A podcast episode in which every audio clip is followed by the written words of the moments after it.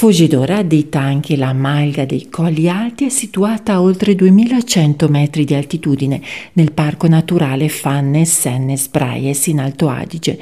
Vivere in una malga in quota allevando mucche, capre, pecore e cavalli è una scelta di vita.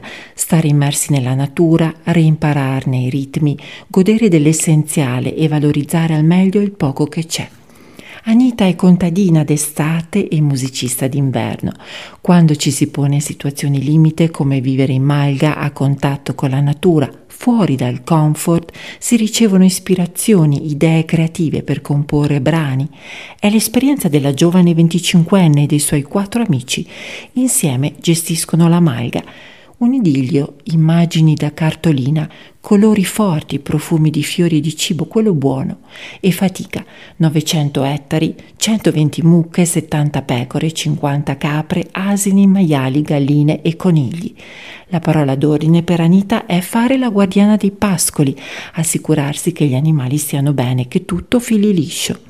Gli amici di Anita si occupano della trasformazione del latte, della ristorazione in malga con piatti della tradizione. Ciascuno ha il suo ruolo, portare al pascolo gli animali, fare il pane o il formaggio. Si impara facendo e Anita lo racconta ridendo ai suoi ospiti. È una scuola di vita, si apprende dagli errori. Sono gli animali e il tempo naturalmente a scandire la giornata. Fatica e allo stesso tempo tanta gratitudine.